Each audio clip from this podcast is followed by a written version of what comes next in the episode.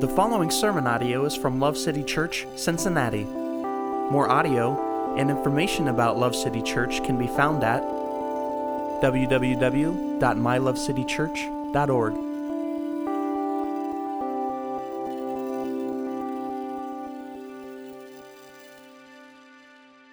We're going to continue our series this week, Up Close and Personal. Uh, we're studying the book of First John together, okay? So if you would turn with me to chapter 4 uh, in First John, we're going to start in verse 7. I have a, an, an, exceptional challenge in front of me today because uh, I, I, know I say this all the time, okay? So I know, I realize I have no credibility when I say this, um, but I just need you to trust me. It's, it's real this time. First John 4, 7 through 21 are some of the most profound and impacting verses on my life in all of the scriptures. This set of verses has much to do with why this church is named Love City. Some of you have still been wondering about that. Like, did they just try to think of the craziest thing they could uh, to garner attention? No. Uh, I believe that God helped us to name this church, and the reason for that is Love City, it's, it's two parts. For us, it's a, it's a constant reminder of and it's a call to our mission. We want to be a city within the city. We want to be a place of refuge, a place where those that have been failed, those that have failed, those that have been rejected, those that can not find love anywhere else, that this would be a place that they could come to where the love of God would envelop them and their life would be changed. So we want to be a city within the city, a city of love, but also our mission, our call from the scriptures is to go and to love this city anywhere where it is that we are. And I know that we, we represent, you know, we're all in greater Cincinnati, but we represent various geographic locations. If you're a part of this church, you're called to take the love of God and, uh, and impact that place. And so uh, these verses are just absolutely pivotal to our mission, and I believe should be pivotal to the mission of every Christian church. Um, I need you to, I need you to understand, I, I, and these, the importance of what love is and the call for Christians to love each other and to love their neighbor, the importance of that, the, the need for emphasis upon that cannot, it cannot be overstated. I, believe me, because I try. I've, I've tried to overstate it. I, if there's a, a, dead horse to be beat, uh, I've beat this one, but that is because I don't think we can exhaust it. Um, let me, I'll give you, let me lay some track and give you some evidence of why I believe that is. Just, just, here's the thing. I know what happens. Sometimes we, we come, we gather together with God's people. This is something that for some of you has been a, a weekly occasion for a long time. And so we can get into this mode where we come, we sit down, we breathe air conditioning, and it's just kind of, okay, he's going to talk, and then I know what's going to happen next. I know what's going to happen next. And then, you know, I get to TiVo please hear me. I, this is so important. Just, just hear me in this. Like, for example, you know, some of you don't, maybe you don't like, maybe you don't like how much John talks about love. You think he's overdoing it. Maybe you think that his emphasis is, is too much on that. Maybe you like faith better or joy or truth, but I need you to hear this. The, the bullseye of Christianity as it pertains to your responsibility, what it is the Christian is supposed to walk out, the bullseye is not truth.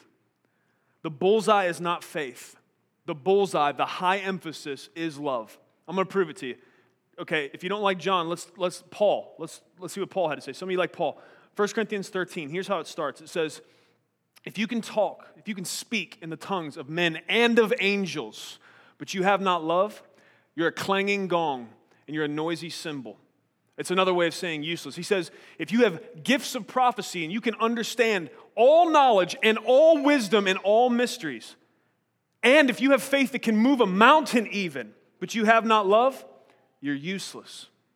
And he goes on to say, if you, if you take all that you have and you give it away so that the poor would be benefited, and you surrender your body to the flames to be burned, but you have not love, you're nothing.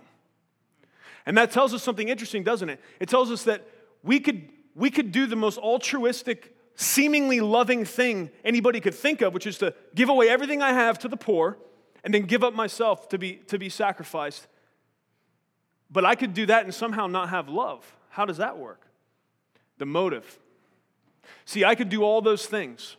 I could, I could sell everything I have and give it away, but it could be out of a prideful, selfish motive. It could be because I get a good feeling from that. It could not be because I love God because He loved me first and I want others to see His glory.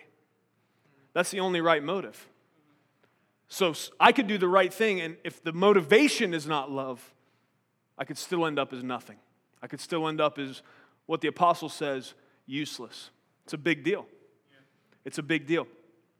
Uh, as it pertains to the, the importance of love, honestly, we could talk to Paul, Peter, James, clearly John. We could talk to King Jesus himself. Anytime any of these authors, including the Master himself, are given an opportunity to let us know what is of highest emphasis, what is it that the Christian should focus on, what is it that we need understand as it pertains to all of our faith and what all of the scriptures are calling us and leading us to. If you look at Jesus, Jesus' challenge, uh, teacher, what is the greatest commandment? What's he talk about? Faith, hope, truth. He says you got to love the Lord your God with all your heart, soul, and mind, and love your neighbors yourself. Now, listen, I'm not setting these things against each other. They all work together. Just understand, I, I, as we go through these verses, I need you to perk up your ears and understand we will never, ever talk about something more important than we're going to talk about right now. All right? So if you had a piece of pizza downstairs and now you're in the AC and you'd be prone to kind of, you know, do this on me, don't do that. I need you. I need you for 20 minutes to stick with me because we will never ever talk about something more important than we're going to talk about today. If we get this right, everything else we're called to do, everything else we struggle with, all of it, what's broken will be fixed and the mission will be accomplished if we get this right here. And that's why these principles that we're going to see laid out in, in, in, a, in a beautiful order today, that's why they find themselves woven back and through everything else we talk about. I know some of you are sick of it, but it's, it's because you're not convinced of its importance. That's what I'm, I'm trying to do the work right now to get you to see. You can't think about, talk about, pray about, meditate on anything more important than God loving you and you loving others. You can't. Peter said, above all, keep fervent in your love for one another. Jesus said, Love the Lord your God with all your heart, soul, and mind. Love your neighbors yourself. These are the greatest two commandments. All the law and the prophet hang on these. Paul said, If you'll love your neighbor, you'll fulfill the whole law. That's what Romans 13 talks about, starting in verse 8. It says, Oh, no man anything but to love him. Because if you do that, if you'll love your neighbor, you'll fulfill the whole law. And he starts, he starts laying it out. He says, if you, if you love your neighbor, you're not going to covet what they have. If you love your neighbor, you're not going to covet uh, their wife. You're not going to lie to them. Surely you're not going to murder them. You see, all of the law is fulfilled. We get, we get mixed up on all these details and, and, and we get confused, man. If we would just focus on what we are continually through the scriptures encouraged to focus on, so many problems would be fixed. And the mission would get done. And God would be glorified.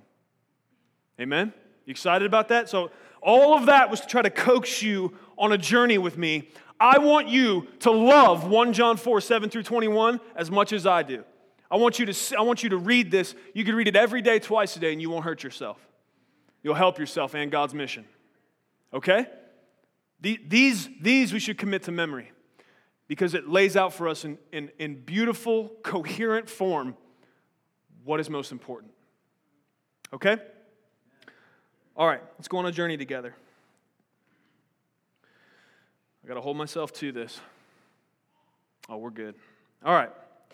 If it gets to be 9:30, 10 o'clock, somebody flag me down, okay? Because we got to baptize people still. All right?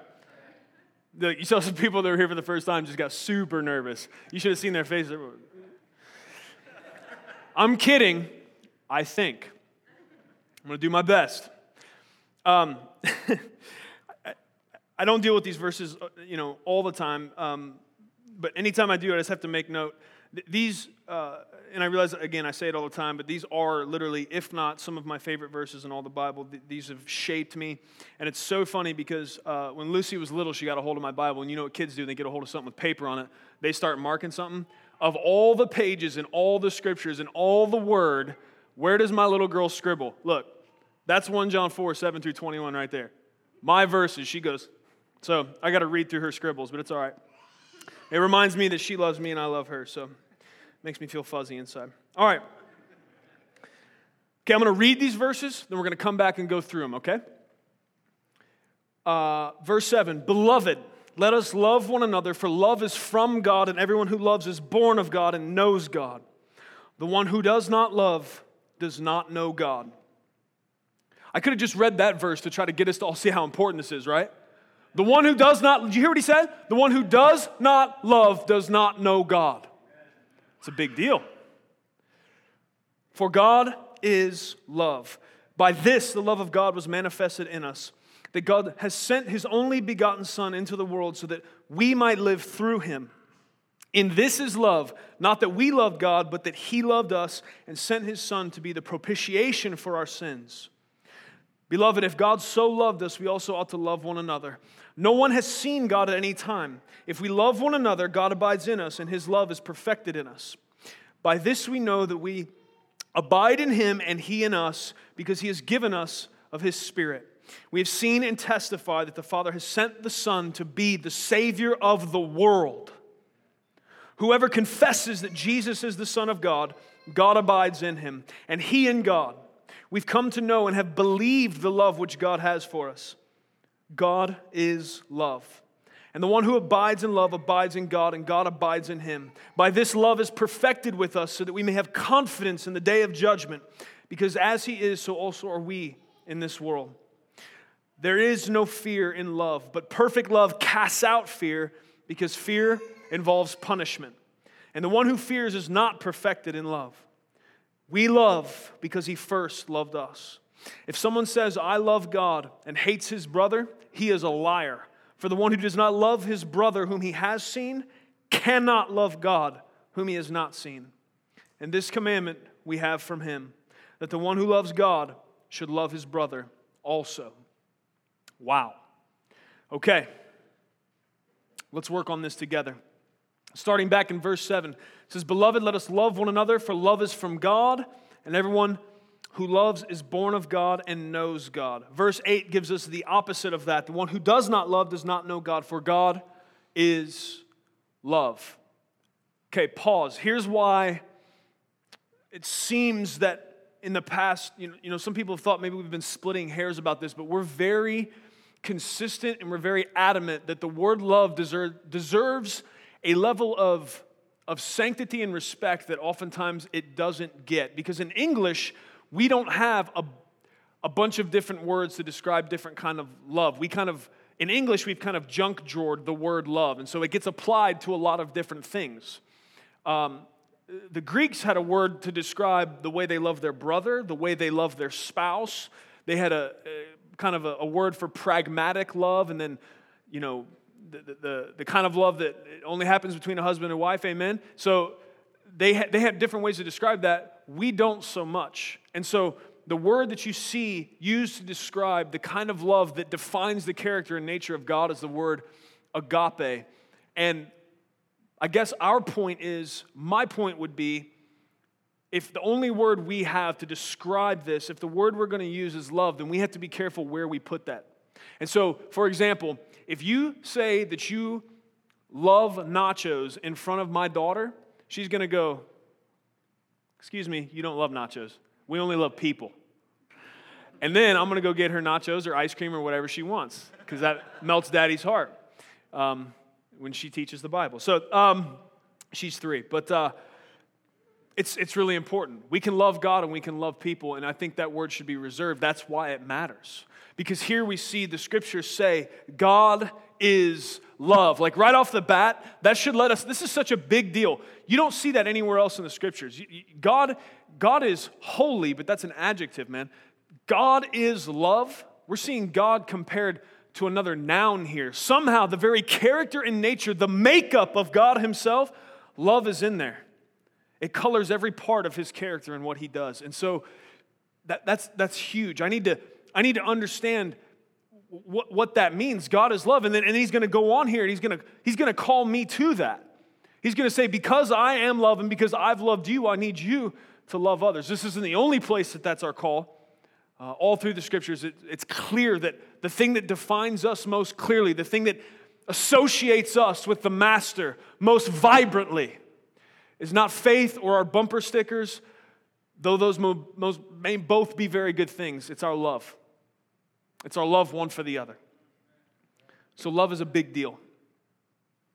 It says, By this the love of God was manifested in us, that God has sent his only begotten Son into the world so that we might live through him. Without this sacrifice, the greatest of all sacrifices, without Jesus coming to live the perfect life that none of us could pull off. You see, this is the crown jewel, this is the centerpiece of the gospel that we believe and proclaim that mankind, all of us, since the fall of Adam and Eve, that we are imperfect, that we are marred and stained by sin, that none of us is perfect. And around here, we reference that as the bad news.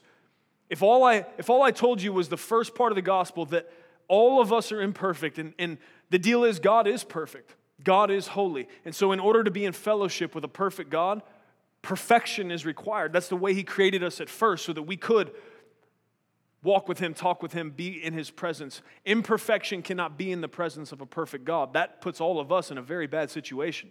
Because I'm not sure if you're aware of it, you're not perfect.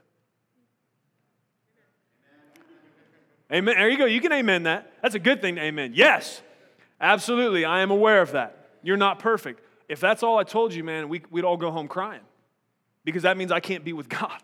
That means I can't have relationship with God, but it doesn't end there. That's why the good news matters. That's why all of our, those, those that are really grasped and their hearts are, are, are impacted by the beauty of the gospel, they can't help but spend the rest of their life sharing that gospel because it is the antithesis to that bad news. It comes and it rescues the day. It's that Jesus came and lived the perfect life we couldn't. And then that is what qualified him to be able to stand in our place, die in our place for our sins. That's what that all was about. That's, he was born of a virgin and then never sinned. And that's why he could step in. He was both man and God. How? How is that? I don't know. But it's true. And he stepped in, took the punishment that I should have had. And if I put faith in that, this is what the Bible teaches. I don't have to, I don't have to believe that plus do a bunch of stuff, do more good things than I did bad things. I can trust, I can put faith in the fact that the sacrifice of Christ is enough to pay the price for my sins and I can be saved. I can believe that he rose from death and, and that he was triumphant over death and sin. I, I, I no longer need to fear death, but I can embrace it as the final victory. It's by faith that we're saved. And the only reason we have that story is because of God's great love. In this we know love. He sent Jesus. And we see in 1 John 3:16 it says by this we know love. See, again and again and again the writer's trying to give us indicators. He wants us to understand. He knows it's a big deal when he keeps calling us to love in response to the way God has loved us. So he keeps coming back inspired by the Holy Spirit understanding I can't just tell these people to love. I got to help them understand what that means. And so he keeps pointing us back to the cross, whether it be from the perspective of Christ who stretched out his hands and died for sinners who didn't care, who died for the ones who were going to put him there. Whether it's from his perspective or from the perspective of the Father who sent his only Son to do that, we see and we understand the essence of love. It is selflessness and sacrifice. This is what defines love, and we only have a chance to understand what it is. We only have a chance to understand how to walk that out by paying attention to how God treats us even in light of what we really deserve. How did, how did Jesus treat us, even though that's not what we deserved? What was he willing to lay down? Because he loved us. What, what did he hold back? He held nothing back. And so we begin to see the picture being painted of what the Christian is called to. Man, this isn't a joke. This isn't, this isn't a country club we show up at every week to, to see who dresses the nicest. We're called to be on a mission. We're called to lay down our lives in response to the one who did first. That's what this thing's about. And we're going to celebrate the fact that putting faith in that today changes the hearts of men and women.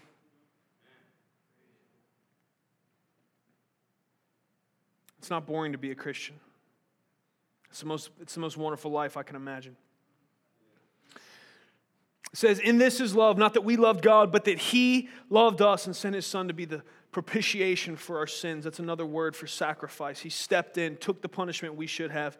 Beloved, if God so loved us, we also ought to love one another. Do you see the equation? Right? Some of you like math, some of you don't. Okay, I'm not super strong on on math, but I understand this. An equation is, you know, a number plus a number equals something, right? So something plus something equals something. Here, God is writing an equation for us here. He's showing us. He says, the writer says, if God's loved us like this, God plus his love for us, what it should equal is that we love one another in the same way. It's locked in, in, in with the same certainty that 2 plus 2 equals 4 is. And so this shows us something, this teaches us something. It, for some of us, it causes a red flag because if to be loved by God in the way that He loves people should instantaneously cause an outflow of love from that person, if what we're seeing instead is a lot of pride and selfishness, then perhaps we've not understood the love of God. Do you understand what I'm saying there? That's a big deal. Two plus two will always equal four, right? You cannot change that. To be loved by God the way that He loves us will always cause us to love others. And if you're not seeing a lot of that, something's broken. Something's not happened. Either something's not happened yet or something has been stifled, something's been reversed. And it's an issue. What marks the Christian, what marks those that belong to Jesus, is that natural outflow of love that comes from being loved in the way that God does.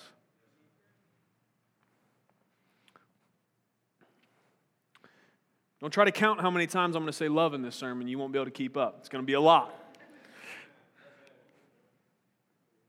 I'm just, I'm just keeping track with, with the author of Scripture here.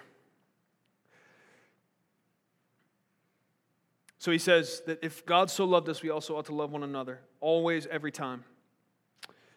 Verse 12, it says, No one has seen God at any time. If we love one another, God abides in us, and his love is perfected in us. And so this, I've always thought that this if you, if you weren't tracking with the, the flow of thought, this verse could seem out of place. You see this, maybe one of the, the strongest and most beautiful, most eloquent layouts or dissertations on the nature of love, the call of the Christian to love, the fact that God has loved us first. You see this, this argument being built, this, this, uh, this kind of track being laid, leading us to this beautiful truth. And then, right smack in the middle of it, you see this seemingly odd statement that no one has seen God at any time. God has loved us. That should cause us to love each other. God is love. That's beautiful. That's wonderful. No one's seen God at any time. Okay. It doesn't, doesn't necessarily seem to fit with what's going on there, but here's the deal. Here's, here's what he's letting us know. You see, um, in Matthew 25, there's this honestly, it's a bone chilling picture painted of uh, this point where God's going to make some judgment based on the. I got to be careful how I say this because the works that we do as a result of God loving us so well, that is not how we're saved. I need you to understand that. Uh, we are saved by grace through faith alone. It is by believing in what Jesus has done that we become Christians. However, there are many who think they have believed that, but because there are no works behind it, we find out that maybe they've not really believed it. And that's a big deal. And so, what God's saying there through Matthew 25 is there's going to be a separation. And part of what's going to happen there, what part of what Jesus says is pretty much you loved people, you didn't. You guys get away from me, you guys get to stay.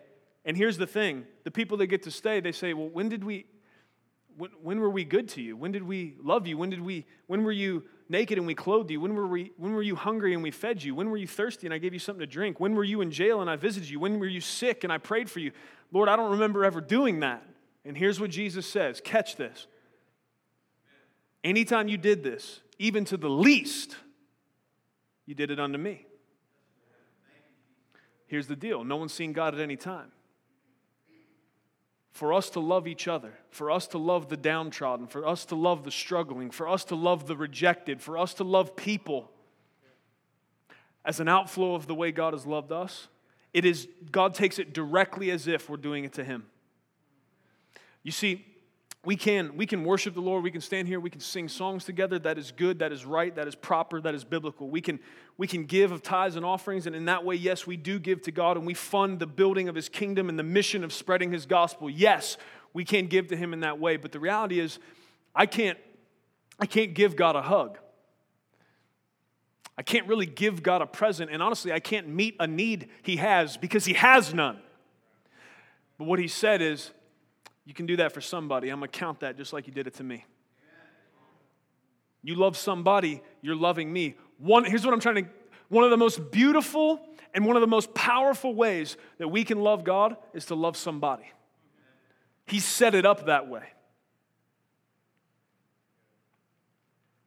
And that I, I love Him. And I want to show him every single day that I love him. And sometimes the way I can do that is by being sensitive and paying attention to somebody that might need love around me. Because he, he takes that as if I'm doing it directly to him.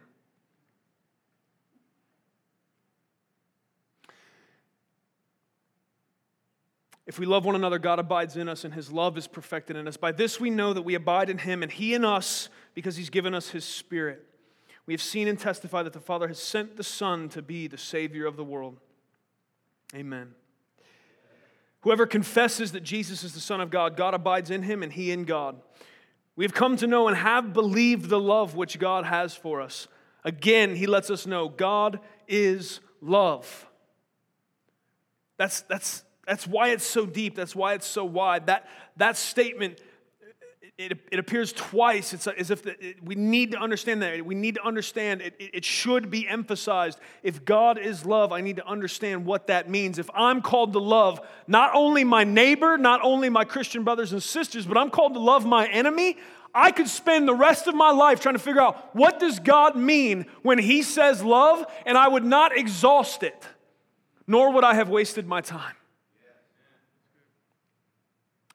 And that's what I'm going to do. I'm going to spend the rest of my life figuring out more and more what this call of love really is, judging myself and repenting when I don't do a good job at it, and asking God to give me grace to do better at it every day. I want to love my family as an outflow of the, of the love that God showed me in Christ. I want to love my neighbors in that way. I want to love those that do me wrong the way Jesus loved me when I was a rebel, when I didn't care when I wasn't seeking Him, when I pushed Him away, when I blasphemed Him. He just loved me right through that, pushed past all my hate and anger. I'm thankful for that. It says, By this love is perfected with us, so that we may have confidence in the day of judgment. Because as He is, so also are we in the world. There is no fear in love, but perfect love casts out fear, because fear involves punishment and the one who fears is not perfected in love. So there's two things happening here. First of all, he's talking about the fact that as we begin to understand the love of God, as we understand that he loves us as a good father loves his children, what it does is it takes away from us the fear of judgment. There's a confidence, not a cockiness, a confidence that comes in understanding the love of God and understanding the sacrifice of Jesus on the cross, understanding the way faith takes a man from death to life, from darkness to light. There can be a confidence that in that day, not because we did good enough, but because Jesus did good enough, that when that day comes and we're in that throne room and judgments are being handed out, we will not stand there with shaking knees, but we'll stand there with hands lifted, declaring praise and honor to the one who rescued us from death. There's confidence that comes in understanding the love of this sovereign God. It can cause me to be confident as I walk in this world, knowing that He loves me enough to equip me for the mission He called me to, that He's not called me to try to spread this gospel in this world and not equip me for it. He's not going to ask me to be on mission and say, You're on your own, son, go and do it, but He walks with me.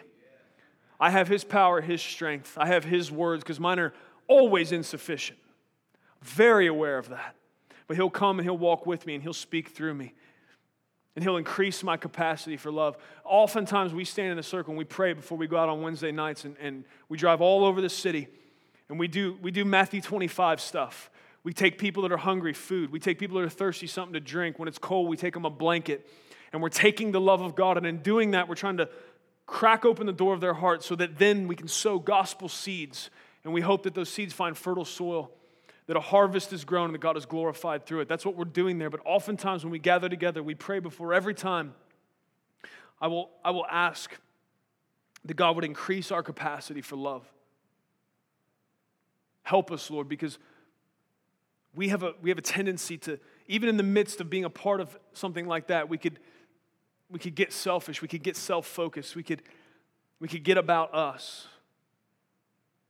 the weather, the temperature, the time, what's going on, what else I could be doing.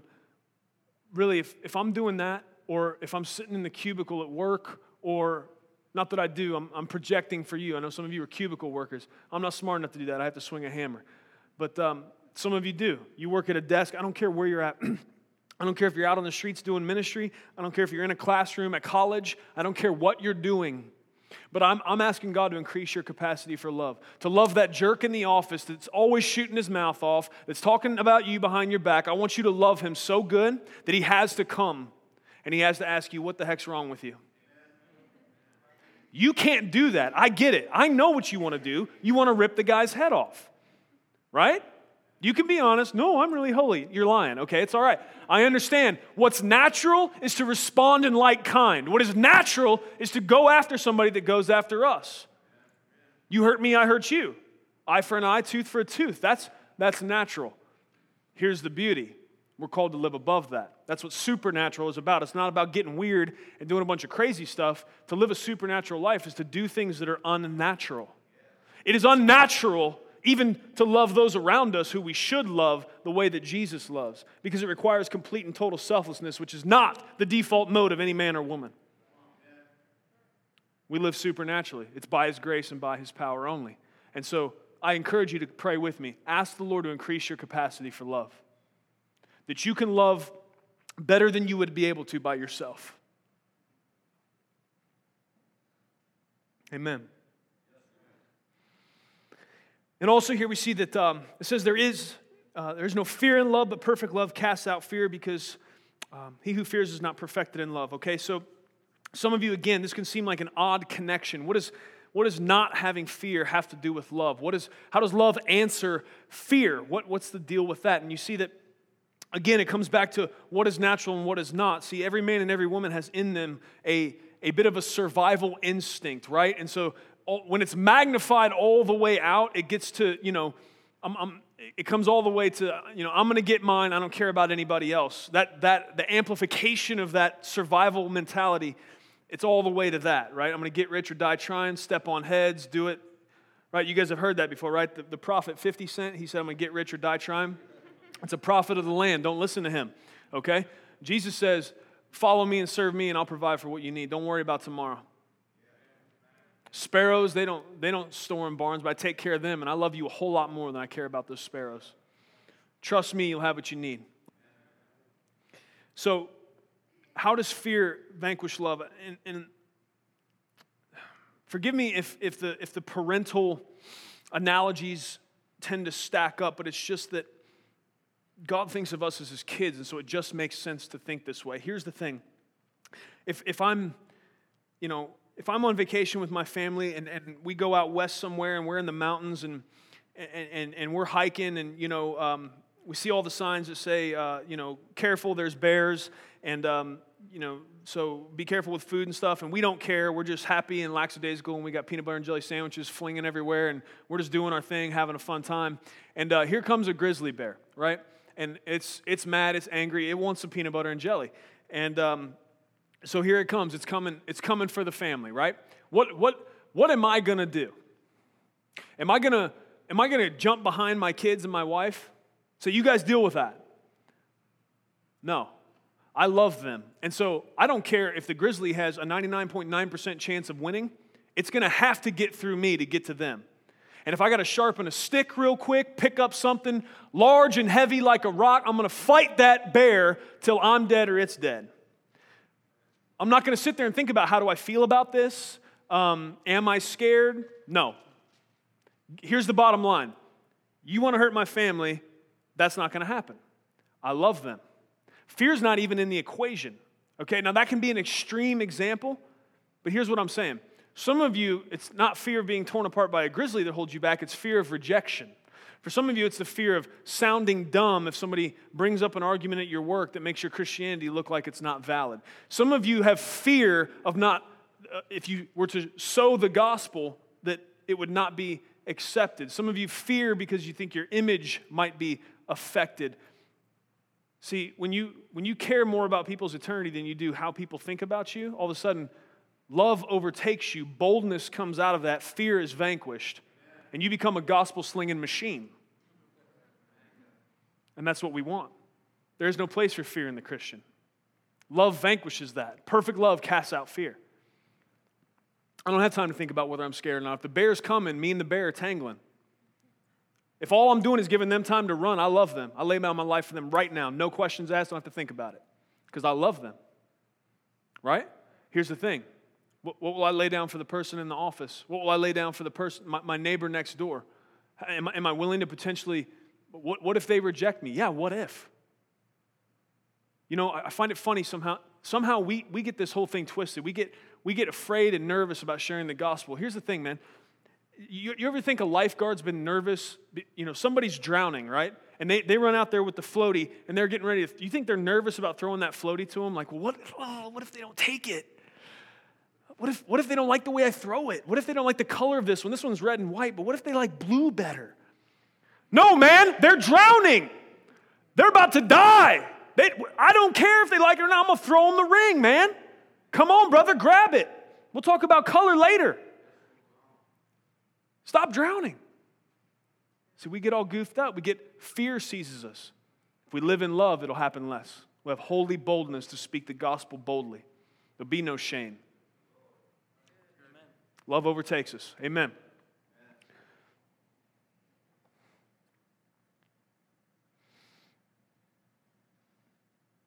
We love because he first loved us.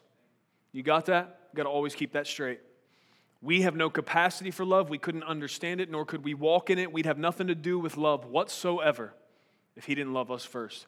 We couldn't know what love was if it was not for him coming first. If somebody, listen, if reconciliation was going to happen between God and man, if things happened as they should have, we should have had to reach first. We should have had to beg God for mercy. We should have had to do something to initiate this process of we've rebelled, we've sinned, we've cast aside relationship, but we want that back. But He knew we wouldn't, and He wanted us more than, than we would have ever wanted Him. And so He, he skipped the way it should have went, and He came first. He came and interrupted the course that mankind was on. He sent Jesus to rescue us from ourselves. And that's a that's a really good principle because you know some of you you're still not convinced. I've, I gave you all the scriptures.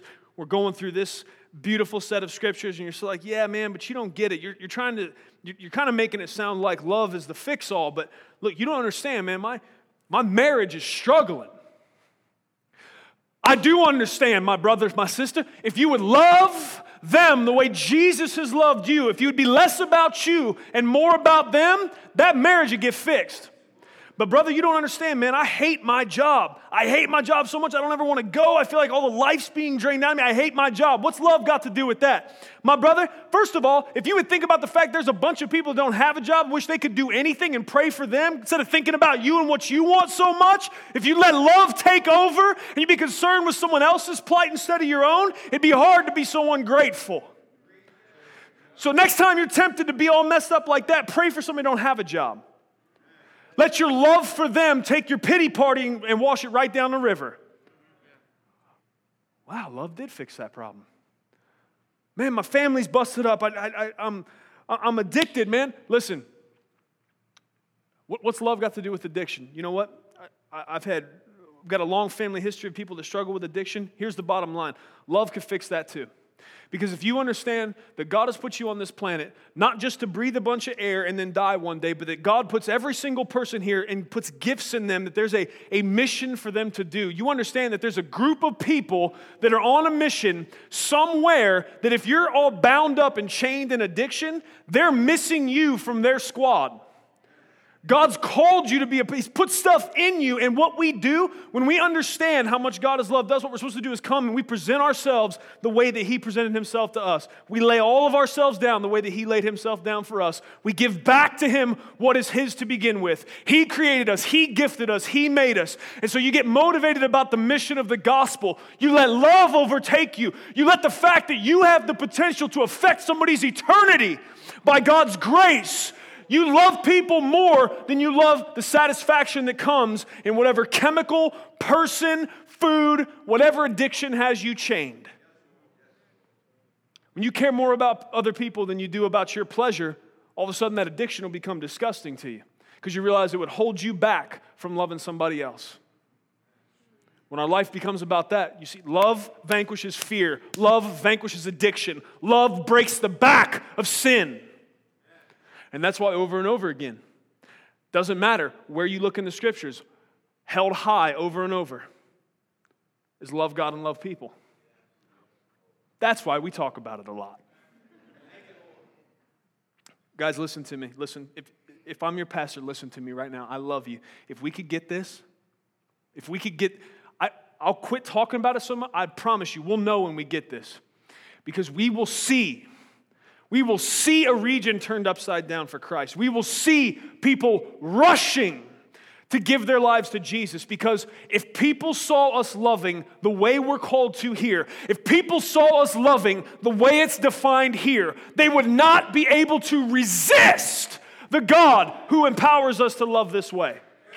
That's why I'm going to keep talking about it. That's why we're going to keep talking about it. That's why, again and again and again, no matter what we're talking about, I'm going to keep encouraging you to love others more than you love yourself. Because I'm just convinced that most of the woes that plague you, most of the, the, the, the disappointments in your life, they are, they are a result of not enough love. Not understanding this, not putting this in the high place where it belongs. I'm going to chase this principle. I'm going to chase this, being obedient to this call for the rest of my life. And I hope tomorrow to be better at it than I am today. The primary way I can serve Jesus is to love him in return and to let him love through me to others. That is, it, it, it is the primary way.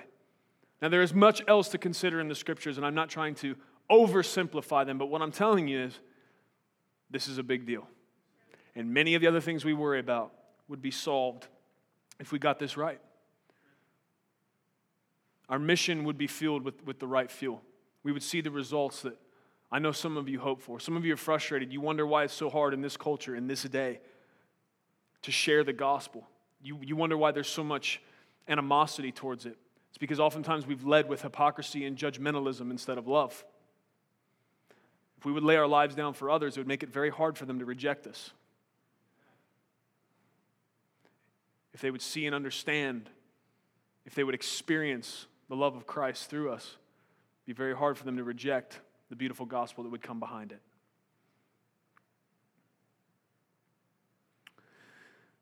We love because he first loved us. If someone says, I love God and hates his brother, he is a liar. For the one who does not love his brother whom he has seen cannot love God whom he has not seen. You all right with that? Let's quit holding grudges. Let's quit letting bitterness, any kind of anger. We can't hold any of that kind of stuff. That's all of that is poison, and all of that is just slowing down the mission. But you don't understand. I'm, how can I fix it? I'm the one that was wronged. So was Jesus. He got over it and he came. Thank you, Jesus. And in doing that, he set an example for us. You wrong me, I can't sit around and wait for you to get it right. Come, grovel, show how contrite you are and how sorry you are. I need to rush to you. I can't afford to have schism in my life. I can't afford to have disunity because I got, I got something to do. And I can't afford the flow of grace to be blocked from my life, which is very clear in the scriptures. If we don't forgive others, we won't be forgiven.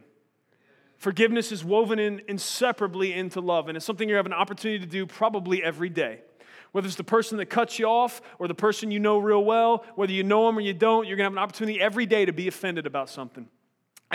Two things happen. One, when you're consumed by the love of God, it's harder for you to get offended. And secondly, it's way harder for you to stay offended. You just don't care that much because it's not that important, because it's not about you primarily. You understand that God has called you to empty yourself, not to suppress all the way down by God's Spirit that survival instinct and make your life more about the needs of others. And some of you, like, you're still, you're not, it's not clicked for you yet because this doesn't sound like fun. You're like, yeah, but I like caring about me. I like taking care of me. I like making sure that I have what I need. Here's the beauty, and here's how this is supposed to work if I care more about you than I care about myself, and then you care more about me than you care about yourself, guess what? Everybody still gets taken care of, and God gets glorified because that's not natural. People see, what? They're laying down what's most important to them to care more about what that guy needs. Nobody does that. There's something different there. That's exactly right. It's called love. The real kind. It's not about me. It's not about me. I need to, I need to care more about my neighbor three doors down that lost his wife recently. He's, he's very old. And uh, honestly, it can be hard sometimes to go and talk and, and, and, sit down and talk to him because, you know, a lot of times he'll say the same things over and over again. But you know what? I need to care less about what's convenient for me. I need to go down there and sit and listen to that man's stories and, uh, and love on him. Take the kids down there and let them hug on him. That's the kind of stuff I'm talking about. That's not convenient for me. I got stuff to do. You understand? I'm a busy man. But it doesn't matter. I love that guy. I want to see him meet Jesus. If going to sit on his porch, listen to the same story a hundred times is a, is a part of that, is a way I can show him that I care more about him than I care about my schedule. Well, glory to God. Let's hear that story, brother.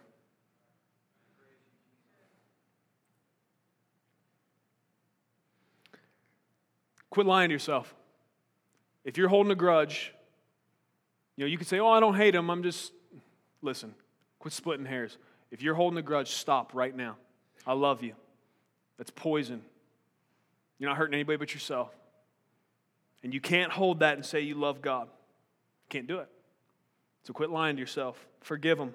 Let the grace of God flow through you. Let love win. Verse 21 In this commandment we have from him that the one who loves God should love his brother also. Again, he, he just keeps on withdrawing that equal sign for us. He wants us to see this inextricable connection. And we see it also in, when Jesus was challenged. I always pull you back to that because we see that the scribe in that day was asking Jesus for the most important commandment. Teacher, what's the most important commandment? He's asking for one, Jesus gives him two. Can Jesus count? Yes, he does know the difference between one and two. Here's the deal you cannot pull apart loving God and loving people. Because the only way you're going to love God is if you've been loved by Him. And if you've been loved by Him, you will love people. It's just the way it works. How can I be sure if I'm a Christian? You love people? You care about whether or not they make it to heaven? Do you love God's people? Like, really? Do you care more about their welfare than your own? These, these are really good questions to ask because sometimes we can be raised in church our whole life and we can think that we've, we've been impacted by the risen Christ, but we're given these indicators in the scriptures to help us understand. Look, man, don't, you can't say, I love God, but not love your brother. You can't do it. So he gives us these awesome ways to check ourselves. And um, I just encourage us all to continually and always do that. Don't, don't push this stuff aside. Don't, don't let it become secondary because clearly from the scriptures it's primary. We have to love in response to how much God has loved us. But Pastor Vince, the name of the church is Love City. Come on, man. The mission is love God, love people. Like, okay, I get it. Clearly not. Clearly not. Well, no. When we see when we see people rushing in response to the flow of love coming from us because God the Father is loving through us, when we see that, we'll, we'll know we've got it. Okay? Then we'll move on to something else. But here's the thing I think for the rest of our lives, we could talk about this. And, and here's the thing as, as people come, as they receive Christ, as people they, they begin to first taste and see that the Lord is good, we're, then we're all going to have to do a good job teaching them this because we need them to then go love people and make disciples. So we're not going to get away from this. So if you're like, look, man, I just, I can't hear about it again. I don't think it's as important as you do. Well, listen, I'm sure there's somewhere you could find that'll talk about it less. It's not going to be here. You got to keep first things first, man. The gospel's important. You're going to hear that here every week. That we're separated from God by sin, but Jesus made a way that we don't have to be. That we can put trust and faith in Christ and his finished work, and we can be Christians. We can step into that place we were originally created for to be sons and daughters of God. We're going to say that every week for two reasons. One, there may be somebody here that doesn't know that. There might be somebody here that really still believes that, that when they get to heaven, there's going to be some scale, and hopefully they did more good things than bad things, and if they did, then they'll make it in. There might be somebody here that still believes that. So we got to make sure every week, every chance we get, and I'm hoping you have this same urgency every day in your life. There might be somebody in earshot that doesn't know the gospel. I, I, am to make, I'm going to make every opportunity count that I can to share the most beautiful truth that will ever reach human ears. That is the good news of the gospel. So we're going to do it here for that reason, and two, because it's good for me over and over again to say it and to hear it. It's good for every Christian all the time to hear and rejoice in the simple beauty of the truth that saves us. That's the gospel. Amen. Let's pray together. Father, we come before you now in the name of Jesus. Lord, we love you. We thank you for today. We thank you uh, for bringing us to your scriptures. We thank you for inspiring Pastor John to write these scriptures. Thank you, Lord, that uh, you entrust us with truths this deep. I still feel like the fact that, that you are love, that the depth of that evades me, even though I try to think about it all the time. Lord, I ask you to just continue to teach us what that means. Continue to teach us what that should cause our lives to look like. Lord, help us to be less selfish. Every single day, we, we, we, we walk into a world that screams the message to us that we are most important, that we are of, of the highest importance, that we should focus most on what we need, that we're worth it. We're advertised and marketed to every day. Lord, we are tempted all the time to make it about us. Lord, help us to follow your example. Help us to lay ourselves down for the mission of sharing this beautiful gospel. Lord, help us to care more about people meeting you and knowing you and, and understanding and, and experiencing your love than we do our own convenience. Lord, let selfishness just melt away as love overtakes us. Teach us how to love like you did. Teach us how to love like you do. Help us to respond in the way that is right. We need your help to do it, Lord, because it's not natural. It's not something that we can just decide to do. We are asking for the help of your Holy Spirit to walk this out. We hear the call, Lord, but we see that it's not something we can accomplish without your help. But that's the beauty that you don't call us to some lesser mission that if we just white knuckled it and tried our best that we could pull it off. You call us to a mission that causes us to rely on you, that causes us to press into you, that causes us to call out to you knowing that we need you because we'll fail without you. And that brings us great joy. Thank you, we don't have to do this on our own, Lord. Thank you for promising to help us. We receive that now. It's in Jesus' name we pray. Amen. Thank you for listening to audio from Love City Church, located in Cincinnati, Ohio. Feel free to make copies of this message to give to others, but please do not charge for those copies or alter the content in any way without permission. To give or find out more about Love City Church, visit www.mylovecitychurch.org.